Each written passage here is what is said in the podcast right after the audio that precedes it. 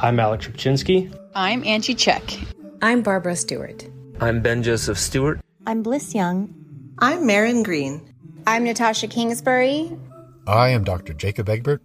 I'm Sarah Gustafson. I'm Valerie Jacobson. And this is the Holistic OBGYN podcast.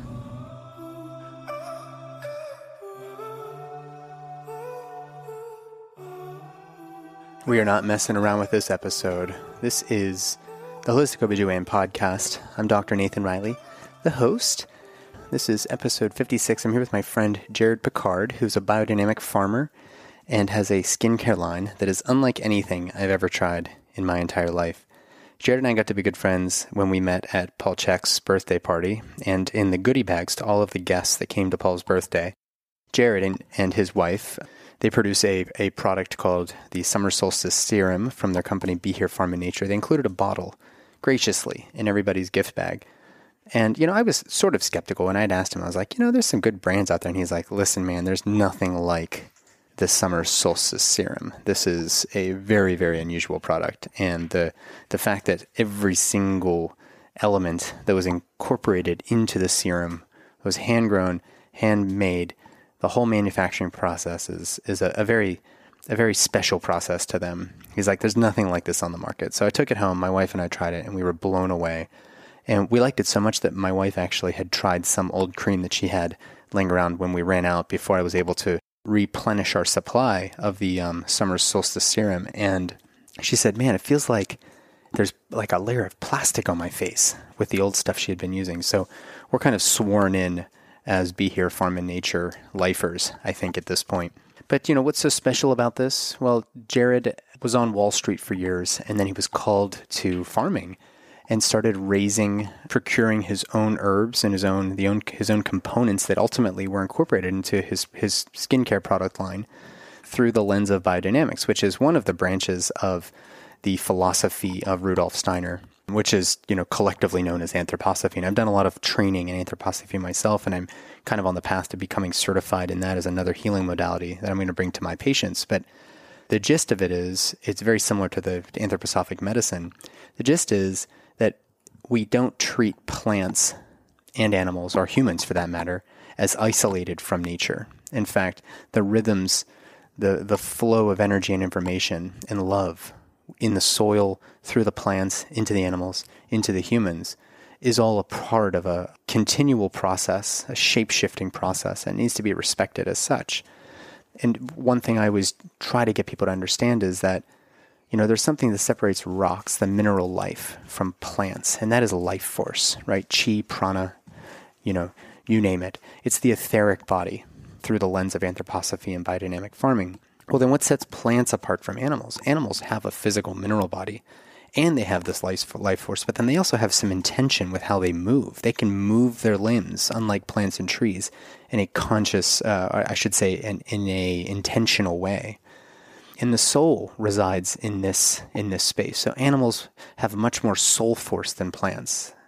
Um, plants have a little bit, but animals have a little bit more. You know, there's there's something more to it. You know, you look into a dog's eyes and you see some piece of yourself there. Well, then, what separates humans from animals? And animals, by the way, the, the distinction is that they have an astral body. Humans have a mineral body, an etheric body, an astral body, and then they also have the eye. They are conscious. They are aware. They're self-aware of this whole process I'm describing. So if you apply that that sort of framework the essence of that framework to farming, what do you get? Well, you get plants and minerals that are best able to be utilized and harmonize with animals and the, the highest beings, humans. So, without pontificating more about the process, Jared, this is what he does. This is his entire life, you know, his life's work. And um, he does have farmers that help him with the, the actual farming methods but it's his approach to producing products for your skin that are, I think, bar none, better than the rest. So, some other avenues you can explore with bio, within biodynamic farming are to just search for a Demeter certified farm. It's likely going to be mostly organic, but this is one level up from that. where everything is planted with the seasons, with the flow of nature. And it's not a matter of getting this piece of land to grow what you want it to grow, only soybeans or whatever else. Everything generally grows together. And there's oftentimes livestock. We actually get our, our uh, organ meats from a farm that's about 20 miles east of Louisville, Kentucky, called Fox Hollow. It's second or third generation, I think. And um, the liver there is unlike anything else, and it's four dollars for a pound. You dry it out, you encapsulate it, and bam, you've got yourself a lifetime supply of some of the most nutritious stuff on the planet. And it's so nutritious, it's so healthy because the cows are eating from from grass that is grown in soil that is tended to as much as anything else, right? So they don't use all the fertilizers, they don't use all the chemicals. And so what you put on your skin, what you put into your body, it all needs to reflect if you're going to be as healthy as you possibly can, it all needs to reflect how was the soil um, nourished while the plant was growing. So it's it's a it's a huge pleasure to have Jared on my show. He's become a near and dear friend. Um, the episode's also sponsored by Needed, which makes some of the best perinatal nutrition products on the on the planet.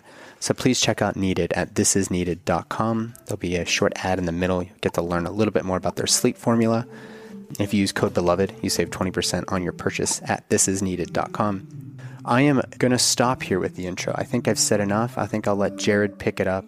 Uh, without further ado, please enjoy my conversation with my friend, Jared Pickard.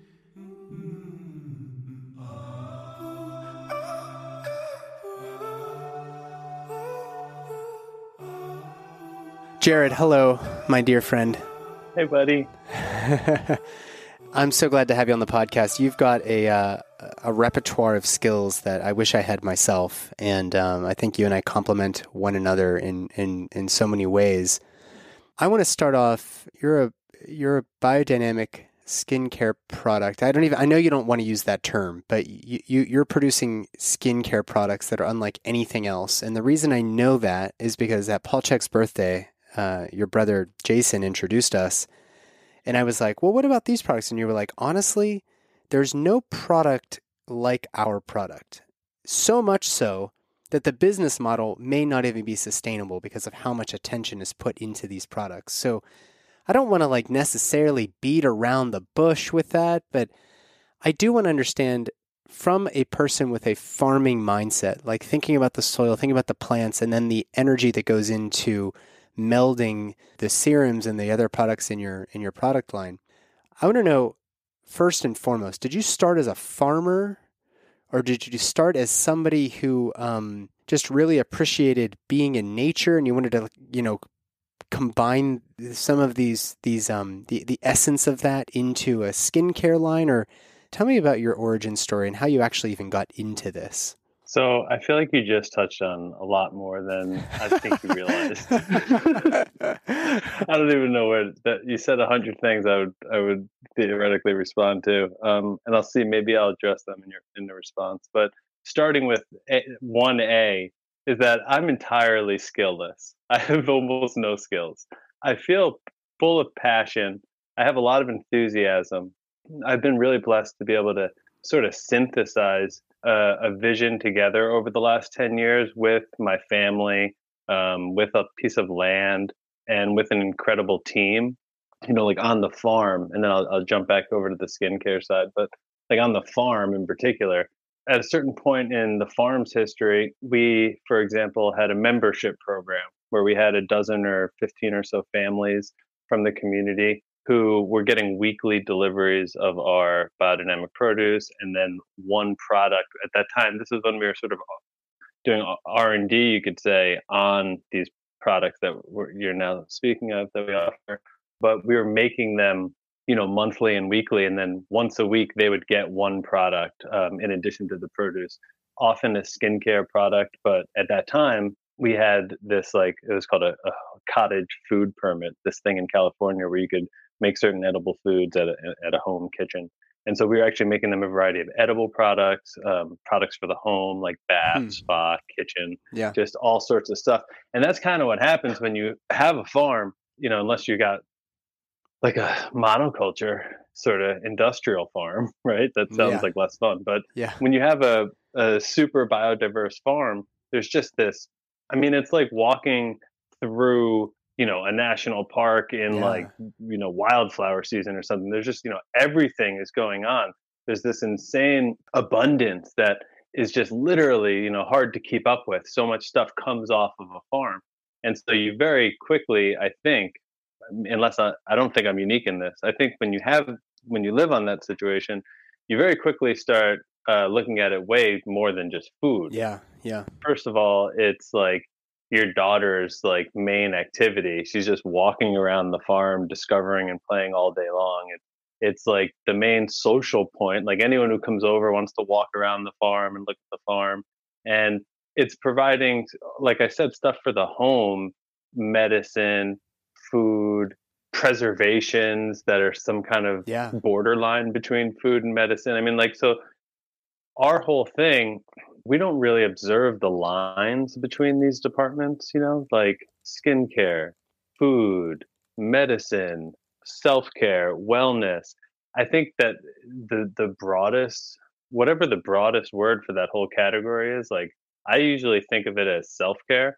That is sort of what we're doing because the separation of like you know church and state or like the separation of this abundance or even nature itself like you know the wild abundance the the farmed or wild abundance to divide that into categories like estheticians or pharmacists or doctors or coaches or herbalists sort of makes everybody a specialist in all these things and then we've become that many steps even if it's just one removed from the actual Mm. magic of the abundance the direct relationship right so we are all about this direct relationship, which is why I have a hard time when we've talked in the past putting my finger on like I don't really feel like I'm in the skincare business, you know, and I, I don't even you know consider myself to be a farmer because, like I said, we had uh, an incredible farm director. That would be like you know I owned a restaurant and um, I could make every meal as good as the executive chef kind of thing. So they're they're they're definitely two separate roles. Yeah, And yeah. so really, how did we get here? What our origin story is, and like what is the company even offering? Um, is all kind of the same thing. Yeah. Uh, because it's really just us, you know. It's just sort of like yes, we do want to make uh, you know have it be financially successful, of course, but if money didn't matter, it would be what I would. If money didn't exist, you know, it would be what I would be doing in a vacuum. You know, it's just Yeah. what we love doing, and so how we got to this point, you know, a relationship with land and in real intention around nature connection and sort of the creation and general support of regenerative or holistic or biodynamic agriculture um, basically as just like what from my present standpoint i would call like just a regular old civilian you know i was just going around going about my life um, i graduated from oberlin college uh, in 2006 and my dad and brother had both had you know nice successful careers in in wall street and uh, working in, at a hedge fund and through relationship that they had i was able to secure an internship like right out of college and i on the floor of the new york stock exchange and so Wow. I didn't know what I wanted to do with my life at that point. Oberlin College was a great experience, but I primarily played lacrosse while I was there I and played lacrosse like, too. socialized, uh, yeah, yeah. to put it lightly. And um, basically, I didn't have any real direction at all. And so I was living in New York City. I fell into an internship position that I was able to easily acquire through my family's relationship with past coworkers and stuff like that. Uh, that started, you know, that was what I did all of a sudden. I was wearing um, like custom suits and riding the subway, reading the Wall Street Journal, like listening to nonsense financial news in the morning, like as I was yeah. brushing my teeth, like trying to memorize just totally nonsense random bits of news so that I could like just talk shop with like the people next to me in the morning while we're like getting ready in the morning. Hey, did you see this? Oh, did you see that? That was uh, you know, not really inspiring me very much. Um, everything was going fine professionally. I met Felisa, my now wife. You know, we started dating at that time. And so, you know, personally, professionally, everything was going fine, but I had no vision at all for what I even liked about life other than I had a good job and I had good friends and but there was definitely not an incredible drive for me to like start some business or invent some amazing thing to help humanity. I didn't feel a real great purpose. In my personal life, I started seeing a CHEK practitioner, which your listeners are probably well, yeah. you know, familiar yeah. with the term at this point. That introduced me to so many things that uh, I was up to that point unfamiliar with. Um, even like maybe I was, if I was familiar with them, they weren't named and they weren't taught to me in a way that I could uh, relate with at all. And the one of them was food. I mean, up until that point in my life, I was primarily uh, struggling with food. Food was something that made me fat. That was about as much as I knew about food, and that I I did like cooking it. I loved the taste of it, and I loved like go- engorging myself on it. And uh, I covered the whole spectrum of food from like junk food to scratch food. I was completely indiscriminate. And I think only because I was playing lacrosse that whole time did I uh, not become like 350 pounds because I was a good 260 pounds or so as a varsity, like starting lacrosse goalie. And so the working out every single day thankfully kept me from probably killing myself. But um, otherwise, off the field, I was acting as if I was trying to kill myself, and you know all the sort of recreational, yeah, addiction based ways you could imagine. That sort of lifestyle continued into New York up until I started seeing this CHEK practitioner, and basically the idea of organic food was sort of revelatory to me. I didn't know there were different kinds of food. So that was sort of one rabbit hole that, you know, changed the rest of my life. And then movement, you know, just like up until that point, I, I had only thought about fitness as it related to the fact that I was too heavy and needed to lose weight. Right. But it wasn't like about a sense of balance or in, wellness uh, uh, related to sleep or my organs or, you know, even my nutrition, uh, like I already mentioned. So this holistic idea around movement, nutrition, rest, recovery, you know, for CHEK people, the four doctors. Yeah. And then ultimately you get into the fourth doctor, Dr. Happy. Um, it's like the combination of mindfulness practice and not having a good answer for Dr. Happy led me to discovering what I was passionate about. And so, like, I'm just so thankful to, to, and that's the name of our company, by the way, Be Here Farm and Nature. And so, it's like these are that's what's important to us it's like a mindfulness practice you know call to presence slash applying the lens of mindfulness to life in general you know because that's sort of the four doctor model is that you create your values around the four doctors and that's sort of how you walk down your dream line in paul chek's life that's how you day by day make decisions that are in line with your values so you can you know walk towards your goals yeah applying the lens of mindfulness to food all of a sudden made it very easy to understand yes, there are different kinds of food. And yes, I would like to grow my body on what I've come to learn as organic food. You know, this is like 2007, maybe. Eh, I'm I'm just discovering it, right? Yeah, yeah. And so applying the the lens to to movement, I realized, oh well, like I don't need to run on the treadmill uh, for 45 minutes every day, like while watching sitcoms. Instead, I need to like stretch and do this breath work and bring my whole sort of, you know, mind body system into balance and then start strength training and like doing all this stuff that I did with the CHEK practitioner. So, applying this new lens of mindfulness to these different areas of my life allowed us to discover what we like. Yeah. And then it became easy. You know what I mean? Once I became more in touch with the things that were turning me on or turning me off, well, then I started cooking all the time. The food really kind of caught my eye. And so we're now cooking at home. We're inviting friends over. I even started a blog at that time called I'm High on Cooking.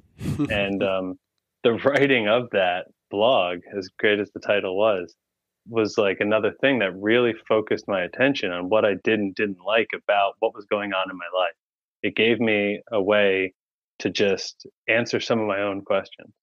And that writing sort of led me to, you know, beyond the kitchen, which never became more than a personal thing, um, and into the farms themselves. So when you get more into cooking, you want the best ingredients. And so when you're looking for the best organic ingredients and you live in New York City, all of a sudden now you're taking field trips out Yeah. of the city. And Yeah. yeah, so if we're going to visit farms and that experience of just getting out of the city um, and visiting farms and meeting people who are in agriculture and just in relationship with the land as their livelihood. And it oftentimes felt like a multi generational situation every time I would see meet these people. Some combination of that just like really just captured me Mm. um, and felt so much better than like for lack of a better word the grind that i was you know working on currently. It just looked like a totally different quality of life. And so this feeling is really just somewhere you know? I don't even know what that there's probably like a great german word for like the you know the the. It's like this idea that sits in the back of the head somewhere. Sorry to all the Germans out there. We neither of us speak German, apparently. No, no, but other languages always have great words, and I'm trying to think of like this like looming idea that it was somewhere back there, but I hadn't realized it. And we don't have a word for that in English, but I thought maybe another language might. well, to to your point, most languages outside of English have a, a very uh, they're much more discerning in how they use language. You know, like even my wife being Mexican, there's Spanish words that have absolutely no translation without a whole conversation in English. You know, there's the one word that does Yeah. that thing. So I know what you mean. I I get that. I was feeling clumsy about how I was describing it. No, I know. I hear but when it became sort of real for us was in 2008 so we're my wife's working in like the executive building of bloomingdale's in their marketing department and i'm working on the floor of the new york stock exchange and we're living in brooklyn and vacations for her were a little more flexible but since we were going on vacation together for me vacations were five days off at two different times a year. Like you choose your week, everybody knows it months in advance, and like that's it. Yeah, yeah. And when you work on the floor of the stock exchange, there's literally a bell, like a school bell. There's Mm. a bell or a factory bell, you know, that rings at the beginning, at the end of the day.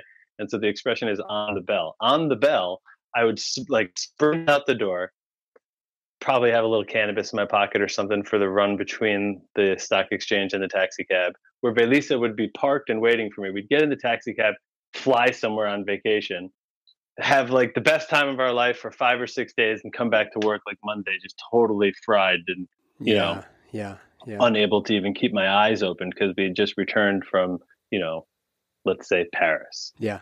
And that was what life was. I mean, it was just like 50 weeks of working on the floor of the New York Stock Exchange and a trip to Paris and like a trip to Florida, you know, and, and then like an hour in the gym and then an hour at the meditation teacher, which I would t- get on the subway and I'd be late for the appointment. So I'd be running in my suit like through Columbus Circle to get to this lady's apartment from my mind where I would lie on the floor for a meditation.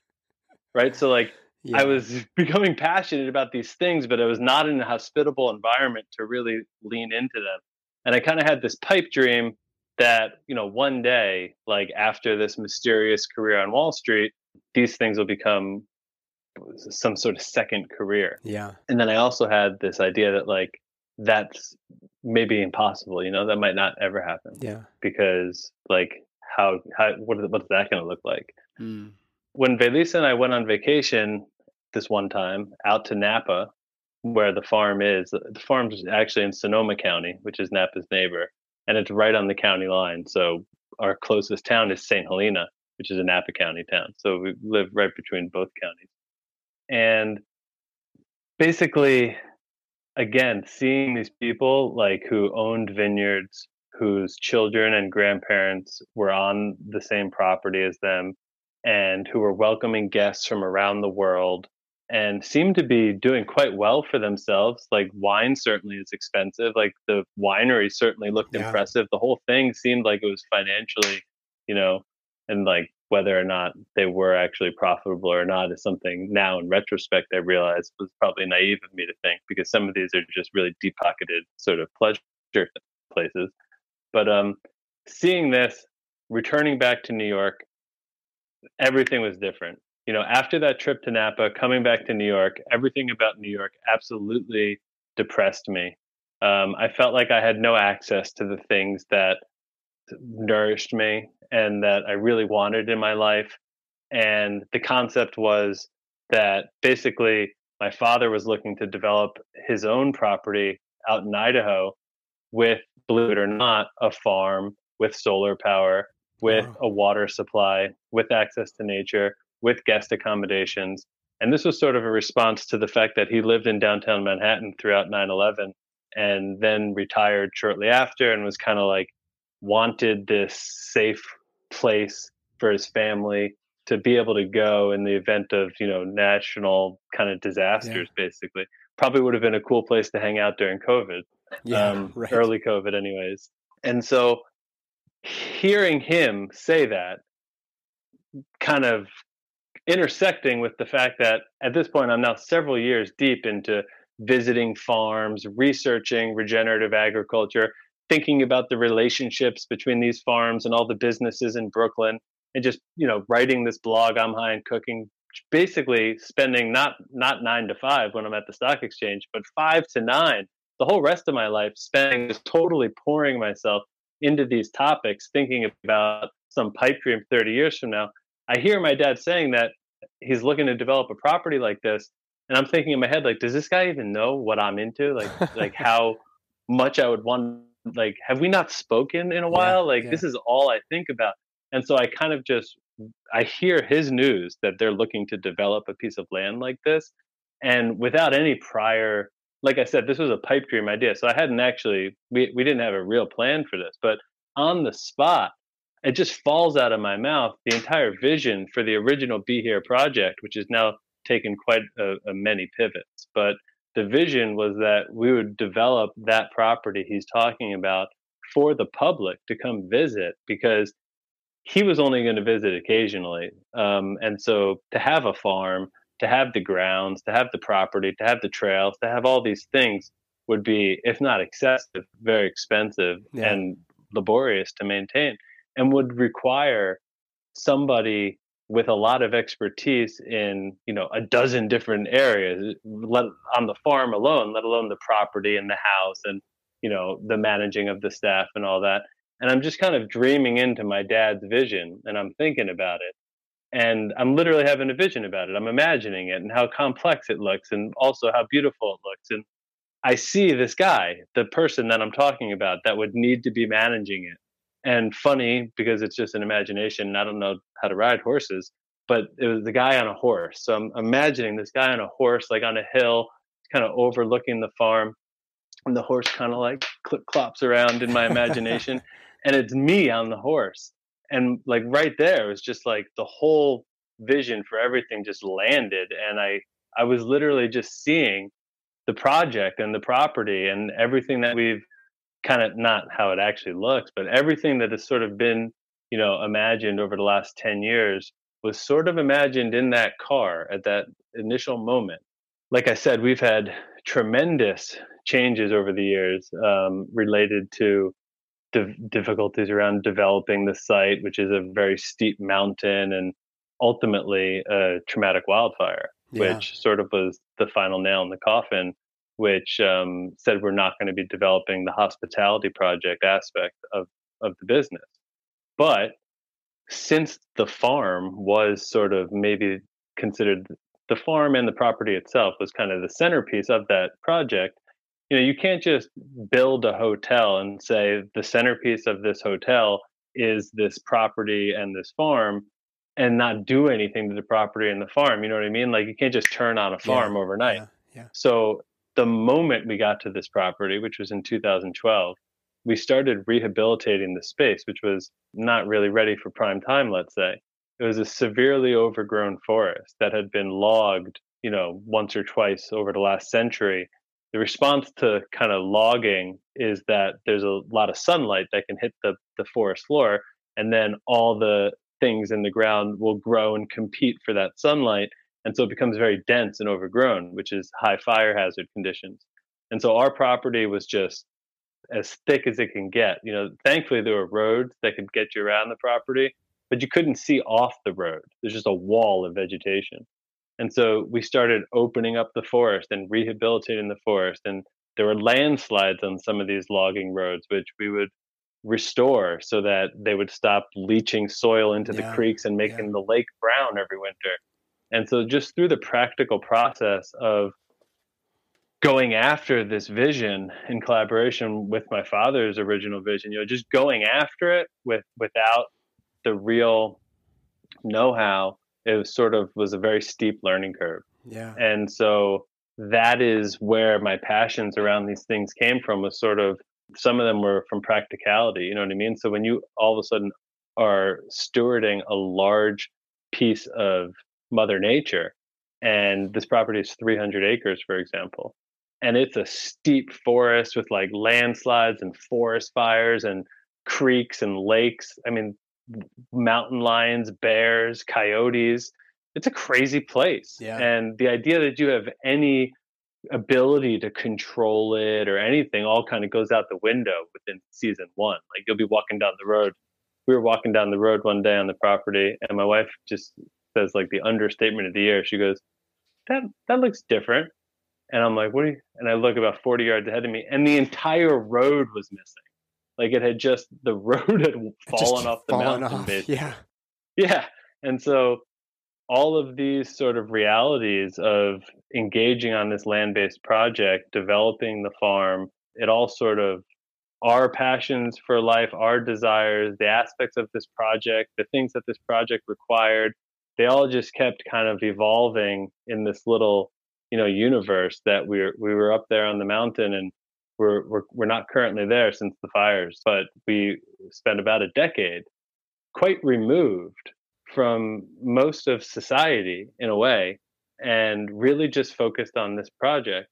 Now that we're sort of in a different chapter, there's all these new benefits of like social life and collaborations and interactions with people and new opportunities, new places, new things. But there was this sort of incredible I mean, I'm only 37 or so, so it's a significant portion of my life was spent up on the mountain, quite removed, deep in nature, trying to understand our relationship to this place and the idea that we wanted to impose our ideas of developing a project on this place.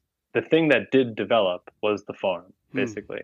Mm. And through the development of the farm, and with the idea that we were going to have this small hotel where people would come and in their room would be things that we grew and made on the property and the spa would be things that were grown and made on the property obviously all their meals and snacks and drinks and lattes and smoothies everything featuring stuff in the property that was kind of the vision and so we started developing the farm because like i said you can't just turn it on from 2012 till you know presently the farm is still within family ownership is still operational and it's still producing our ingredients for the product line over this whatever that is eight or nine years we have been developing it in in anticipation of this project opening as a hospitality project where people would actually come visit it Yeah. so it wasn't set up as a production based, you know, financially sound business model, which you could picture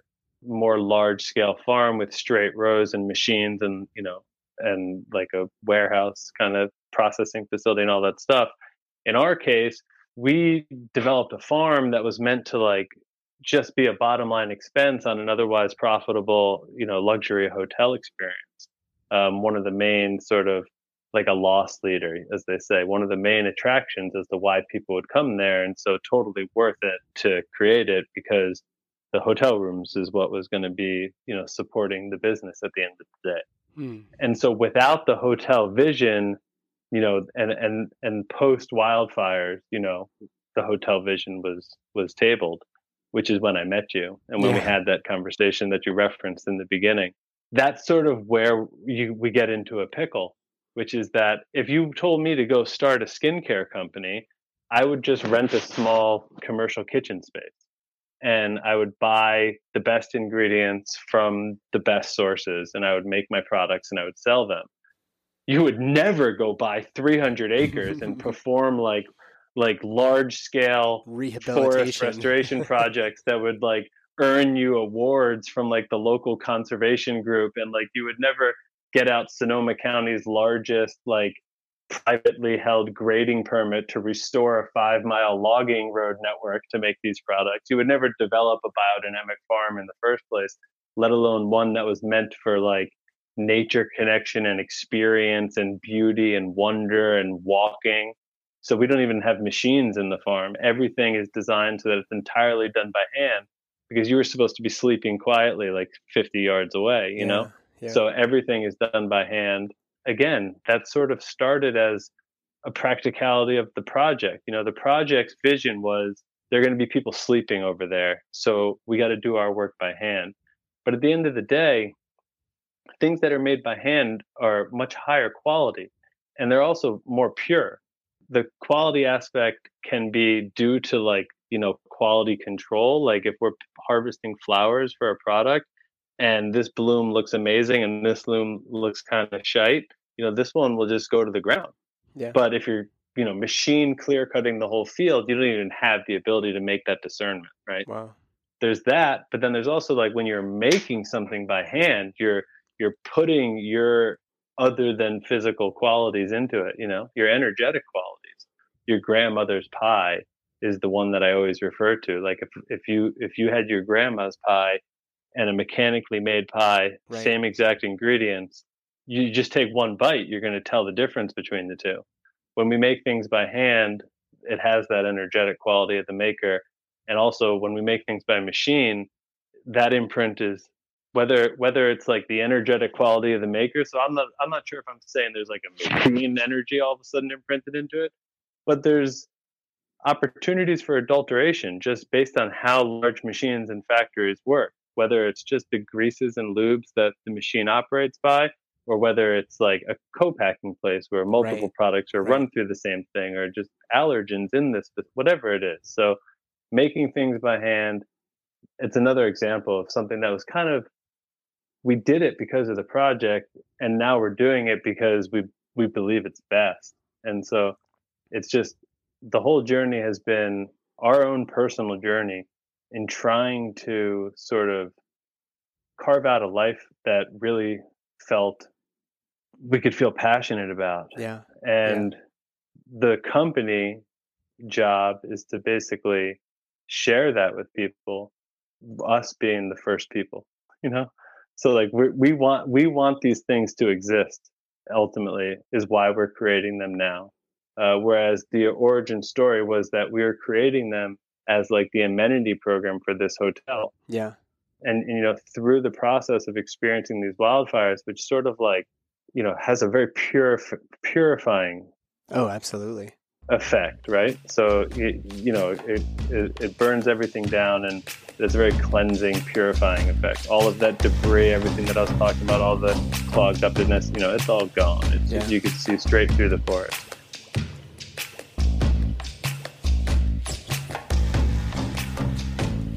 So a lot of, a lot of people are curious, what does it mean to be a holistic OBGYN? Well, it means that I'm not using surgery, birth control pills, and pharmaceuticals for everything under the sun. Instead, we lay a healthy soil, and that includes coaching around diet, movement, hydration, breathing, mindset, EMF mitigation, and sleep. But that last one, sleep, is the one that's most often neglected as we care for ourselves. You can't fix a lack of sleep, no matter how organic, pasture raised, or whatever it is that you're eating. So, fortunately, there's a product on the market now from a company that I've now partnered with called Needed, which is called Sleep and Relaxation Support. It's science backed, it's safe and effective, delivers a, a blend of nutrients and botanicals that promotes optimal sleep quality, relaxation, and overall cognitive health, catered to mamas. So it includes three forms of magnesium, includes L-theanine, which promotes alpha wave activity. That's the type of brain waves that help reduce stress, anxiety, and promote creativity. It contains L-glycine, which is a clinically studied dose that has been shown to help those with sleep issues fall asleep faster, sleep more deeply, and feel less drowsy during the day, as well as uh, chamomile. Everybody knows chamomile. We add that in there, and that also promotes an overall state of relaxation. So, needed sleep and relaxation support is a delicious powder. It's delicious. They sent me some. I tasted. It's good. I approve. Tastes like a slightly sweet chamomile tea. It can be mixed with hot or cold water. It's delicious in both ways, but it's really, really nice if you just heat it up a little bit, cozy up on the couch with your partner, watch some Netflix, and, uh, and just let your body drift away into sleep space. So to get started, go to thisisneeded.com, use code BELOVED, and you'll save 20% off of Needed's sleep and relaxation support. And while you're there, check out all of their other products too. This company is doing great work. So again, that's thisisneeded.com. Use code BELOVED, B E L O V E D, and save 20% off of Needed sleep and relaxation support. Let's get back to the show.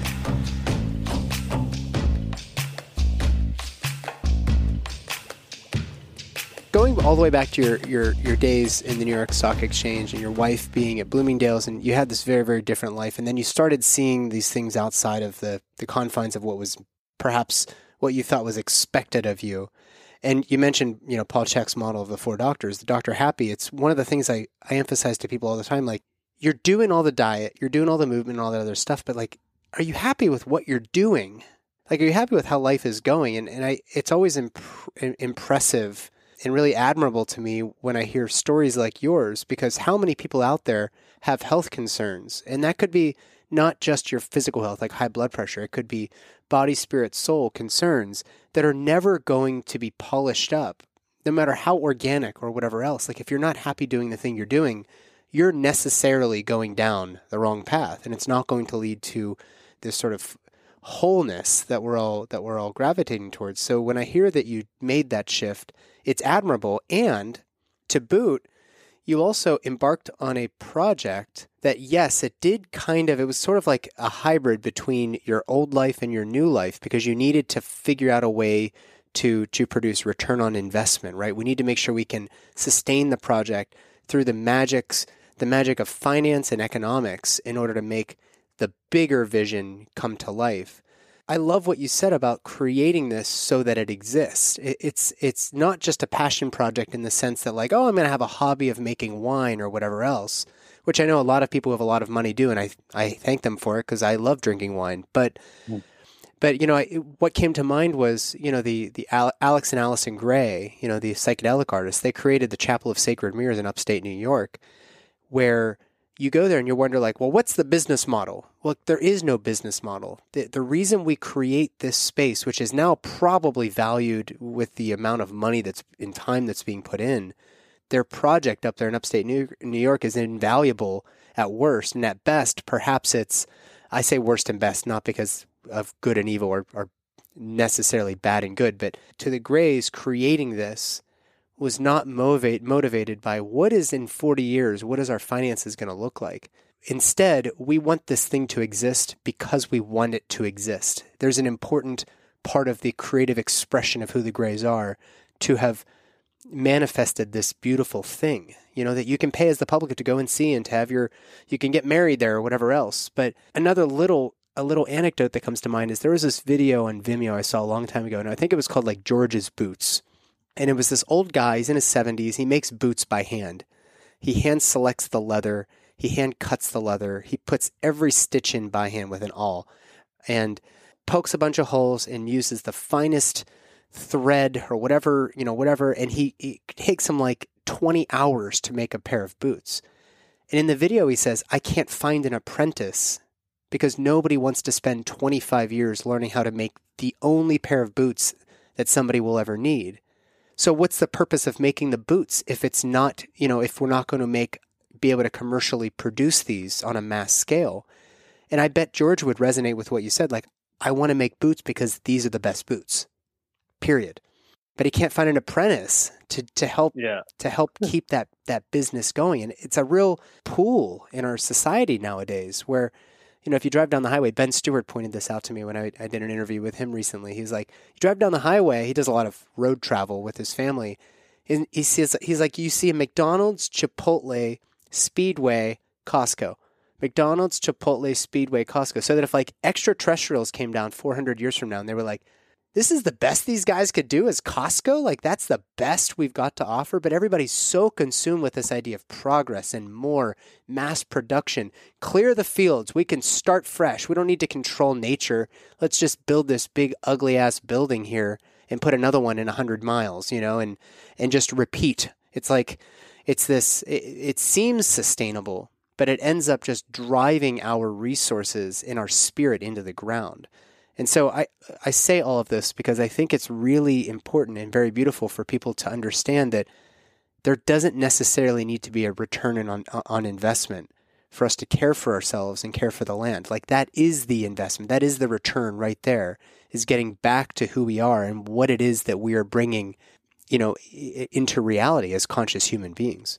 Yeah, and you said a lot there, but that speaks to like why I was kind of time stamping my story earlier. I was like an hour in the gym, an hour at the meditation right. It's like a checklist because that that was that those little hours were the only part that was like my life. You know what I mean? Like, yeah. and and how am I going to be myself if I'm spending 22 and a half hours a day not doing the things right. that you know make me feel amazing?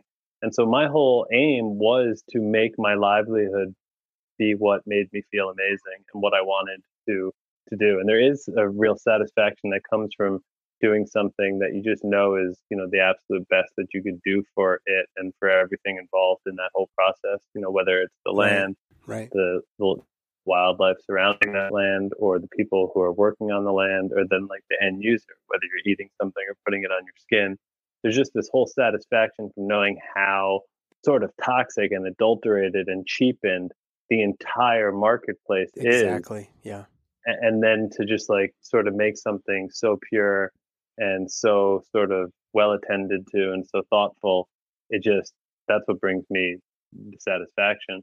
And yet the fire purifying everything it's like so ultimately at the end of the day what i was saying to you and what you alluded to in the beginning is that project wouldn't be you know without the hotel really possible for us to financially support it going forward. So long term we are going to be looking to sell that property we're currently in austin texas likely sort of settling here actually after the sale of, of the California property, you know, would look to find more land to, to, to be on here long term. And wherever we settle, ultimately, we'll have a garden which will be producing these ingredients in a pretty similar fashion, I would imagine, to how we have been.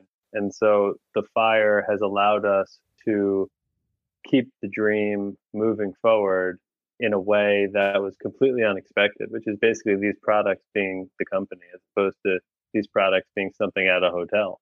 Yeah.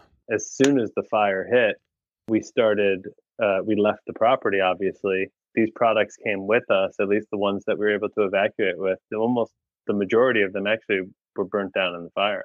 Um, but some of the product line came with us. And as we traveled around over the last year and a half, we've been introducing the really the one product and now the whole collection to uh, people all over the country.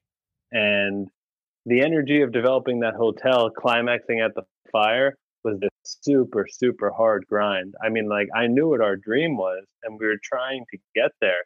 But in consensus reality, everything was very difficult and expensive and hard to achieve.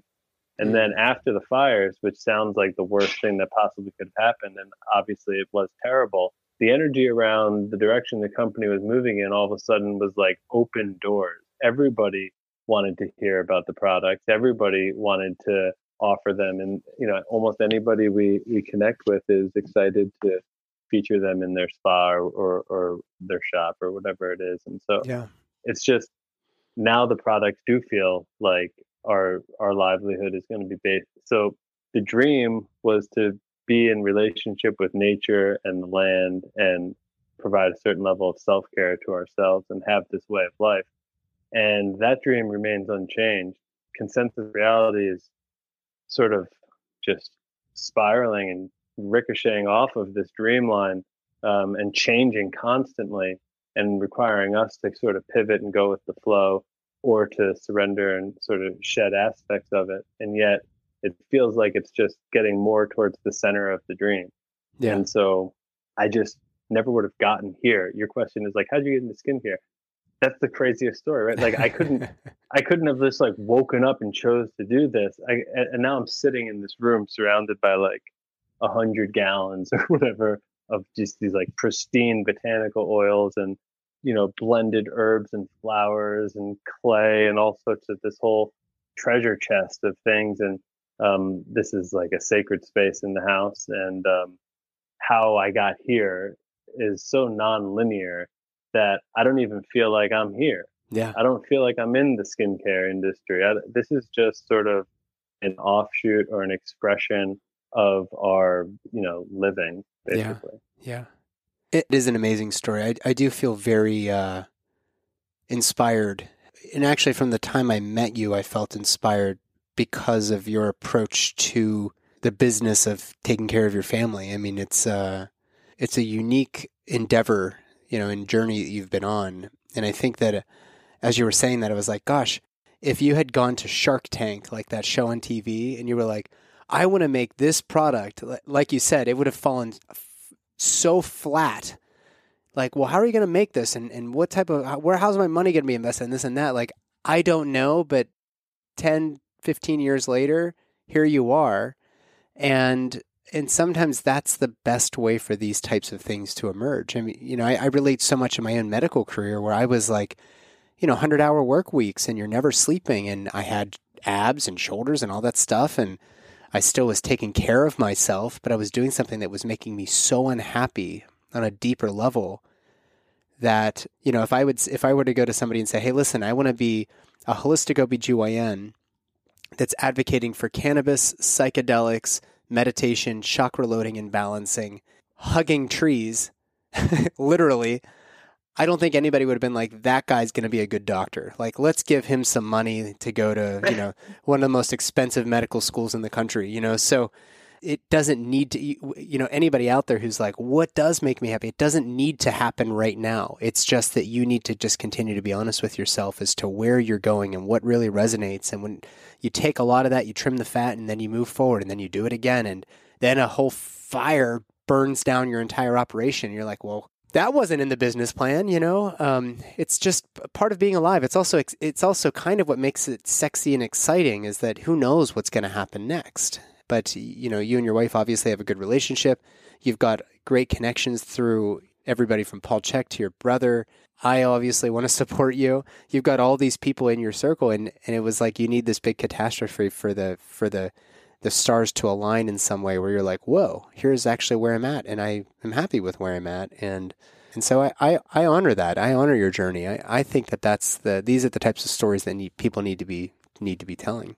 Yeah, thanks, man. There's there's two things that really come to me. One is that at the original change, like when I'm like uh, discovering these things in 2007, I had physical signs in my body that something was wrong. I had a sort of mysterious back pain that just wouldn't go away no matter what what happened.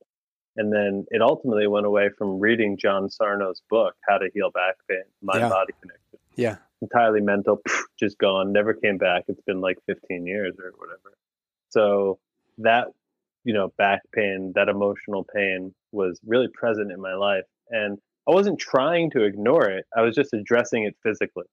So it didn't occur to me that there was another way to address my back pain. So that was sort of life changing. Yeah.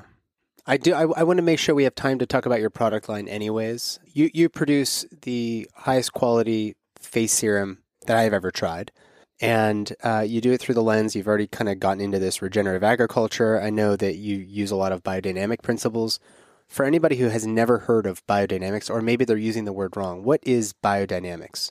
I mean, that's a whole episode, but the uh, of course it is. you know because like the original you know you you kind of want to just answer with like what the wikipedia definition of it is but the truth of it is is, is you know it's a sort of agricultural philosophical body of wisdom that arose from a series of lectures in 1924 which was then sort of like digested by the community of people who heard those lectures because the speaker rudolf steiner died about six months after so it's not like he was around to sort Yeah. of workshop it so now his whole community of people is trying to unpack this rather mysterious body of wisdom around how to apply what you would call the anthroposophical principles to agriculture. Anthroposophy being Rudolf Steiner's, you know, larger body of wisdom. yeah, I think it's the wisdom of being human is how they qualify it. Yeah, human wisdom. Yeah. Like for direct translation, I guess. But you know that in itself i mean that's not something that's not how i arrived here not as an anthroposophical student of any kind um, i arrived like I, on my health journey that i was describing my own life you know So I arrived at biodynamics because I had heard that it was like the best, quote unquote, in terms of, you know, better than organic or the most organic. you know, there's a lot of confusion around these words. Um, so, yeah, I think it is valuable to just go through the entire tier, not just biodynamics of like, what are the different food options that are currently available to us? Because there's there's what you would call conventional agriculture is what they like to call it publicly, but like it makes much more sense if you just call that chemical agriculture. Yeah. So there's chemical agriculture, and like that's the most widely available food, and it's also the source of all of our processed foods for the most part. And you could just kind of you know forget about that because who wants to know more about that? That's like that system can you know should sort of hopefully be decreased and be replaced by a more regenerative system over time as opposed Yeah. to a degenerative system. So in terms of like regenerative sounding systems, you then get into organic, which has an entire I would I would like to guess an overwhelming percentage of it being industrial monoculture organic. So like the same companies as the chemical ag, the same mindset, the same labor conditions, the same general methodology across the board, except like a new class of chemicals that come from less terrible sources. But still a monoculture environment, not really a healthy environment because that's very unnatural. Mm. And the more sort of you stray from the, you know, what would be, for lack of a better word, natural, the more odd issues you're going to have and the more you're going to have to prop up that system, fight pest issues and health issues and need, you know, whatever. So there's industrial organic and then there's kind of mom and pop organic. And then there's people who practice these things and they don't get certified. So you don't even know what they are, but you got to talk to them at the farmers market and just ask them questions. And then there's people who are calling themselves regenerative organic. This is a whole umbrella of farming styles. There's permaculture, Korean natural farming, just regenerative organic itself, and biodynamic, and probably you know French biointensive. There's probably ten others that are you know these little nuanced versions of what generally can be called regenerative farming. Regenerative farming, which biodynamic is amongst, people want to say kind of was a response to World War II and like the sort of the insecticides that were developed for the gas chambers in World War II, the nitrogen, the synthetic nitrogen that was developed for World War One for you know gun bullet, gunpowder, ammunition, stuff like that. These two world wars created new types of chemicals, which then immediately get pivoted into the agricultural system Right. and kind of become chemical agriculture. And so organics sort of is a response to World War II. And yet, what's interesting is Rudolf Steiner gave his lectures in 1924, and of course, like pre-industrial farming systems exist in you know native cultures around the world. There's really so many different types of ways that food can possibly be produced, and then it's each individual farm has almost endless ways of like how to act within those definitions.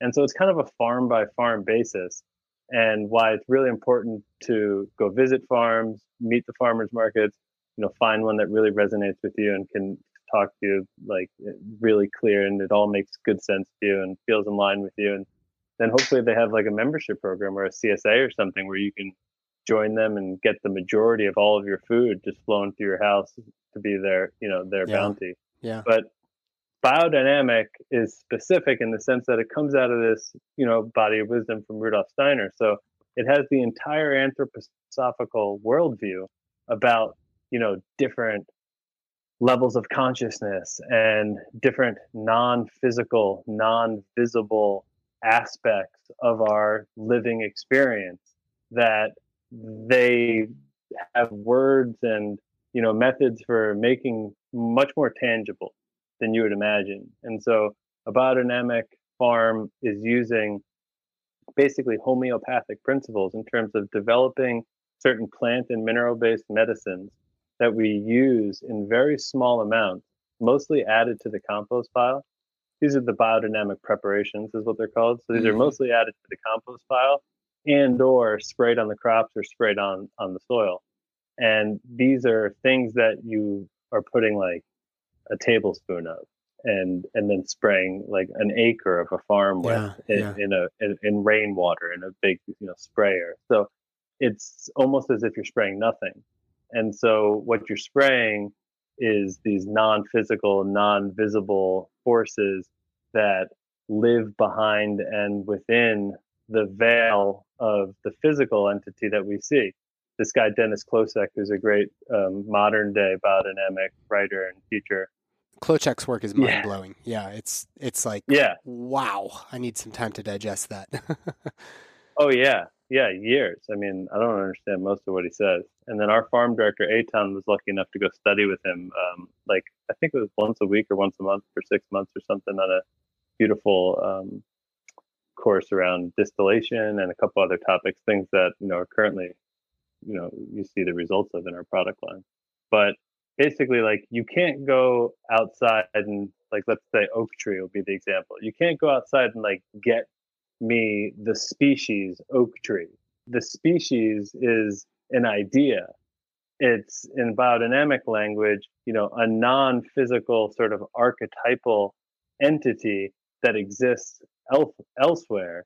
And so what we're seeing in the physical realm is not dead, but it's essentially what like the outcome like in, in Klocek's language you would call the corpse of the species or the energetic you know principle of that idea. In the same way if i'm using the word correctly that like salt that would fall to the bottom of a solution would be the corpse of that solution. Mm, so it's the thing that goes from you know invisible into the visible part. So that's the corpse. So this the tree that we're seeing is the visible part that's sort of fallen into matter but it's come through from this other place of you know this non-physical energetic place that is perhaps more alive is the evolving growing ever expanding part of of that being yeah. Wow. Did that come out all right yeah, man. I'm so glad I know you.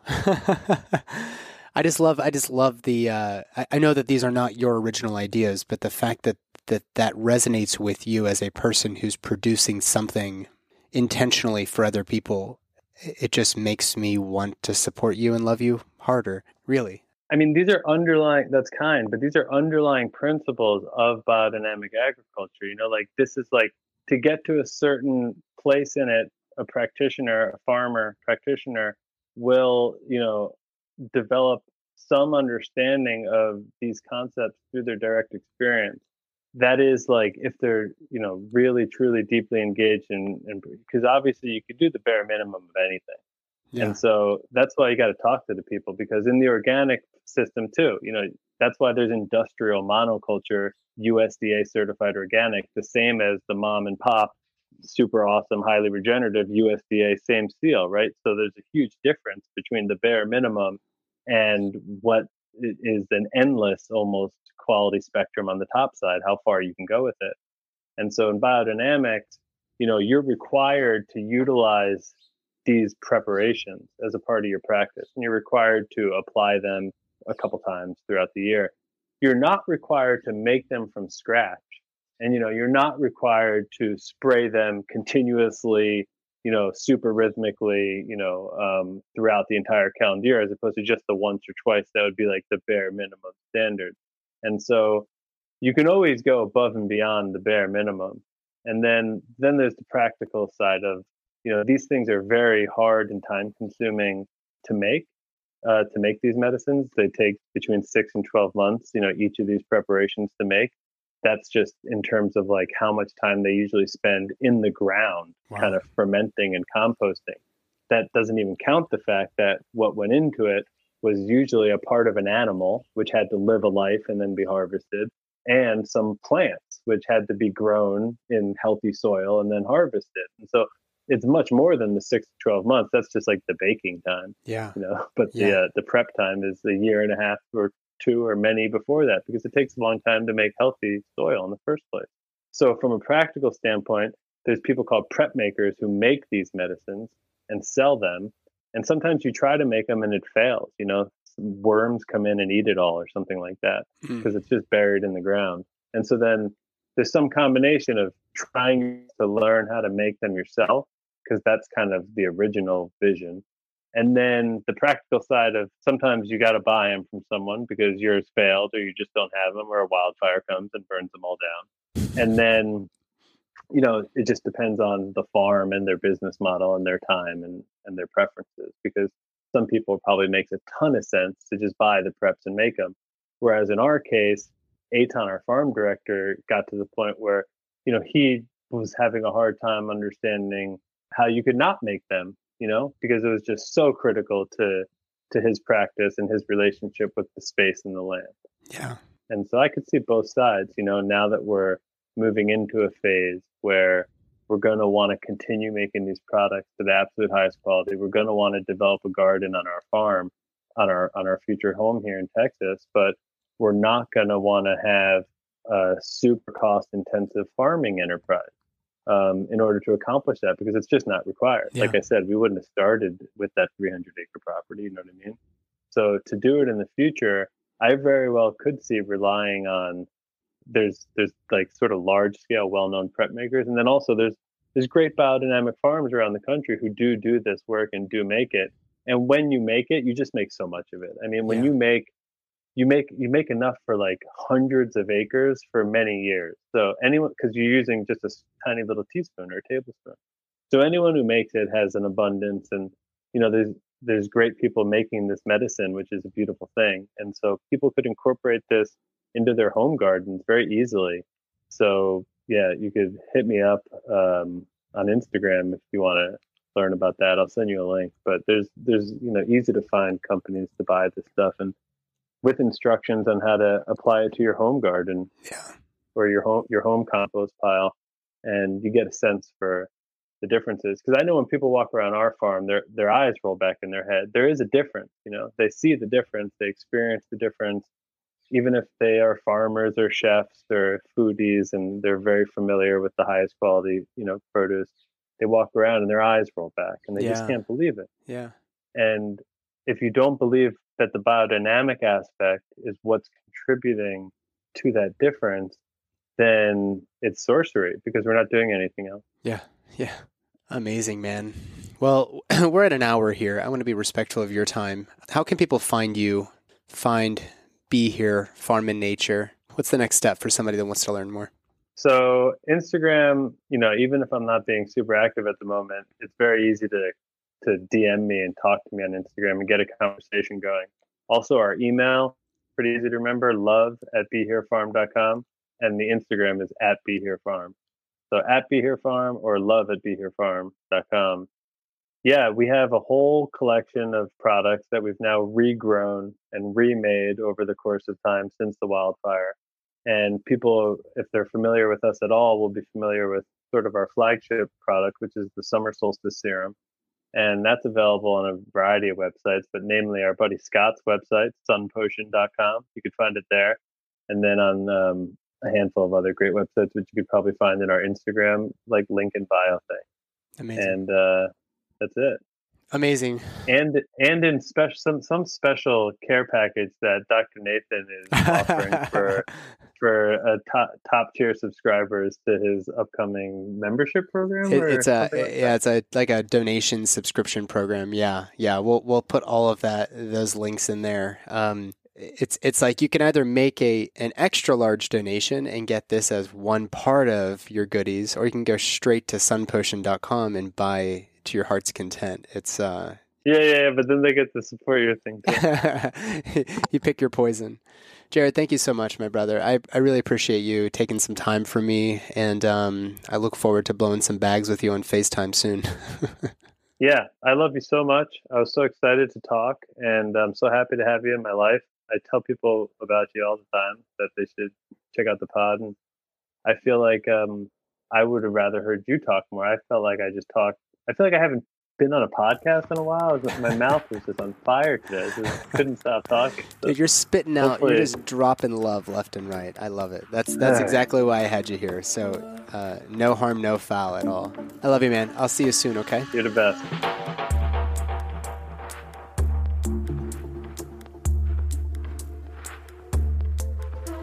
I hope you enjoyed my conversation with Jared. It's over the past couple years, you know, COVID's been really, really hard, but I've had the great fortune to meet people like Jared who have enriched my life in more ways than one. And yes, he makes this great skincare product, but he's also a great human who's so deeply thoughtful about how we connect to one another and how we connect to nature. And his product line really says it all. So go to Be Here Farm in Nature. Um, we'll link everything related to the company and how you can get your hands on their products. Really, they, they don't have an online store themselves. You have to go to sunpotion.com, which is owned by a mutual friend of ours, Scott Lindy. An amazing assortment of products at their website. But you can go there, buy some of Jared's skin care products there. I, I suggest starting with the summer solstice serum, which I keep saying and struggling with the number of s's, the alliteration in there. But it is definitely worth your time to just try this out. You know, if you don't have to believe me, just try it for yourself and then try to go back to the stuff that you've been using. And um, it just feels good. Your skin just is like singing praises when you slather this stuff on. And of course, our sponsor, Needed. Go to thisisneeded.com and try out some of the best perinatal nutrition products on the market. I hope you enjoyed my conversation with Jared. Remember, nothing shared on this podcast is should be construed as medical advice. We're providing information and entertainment.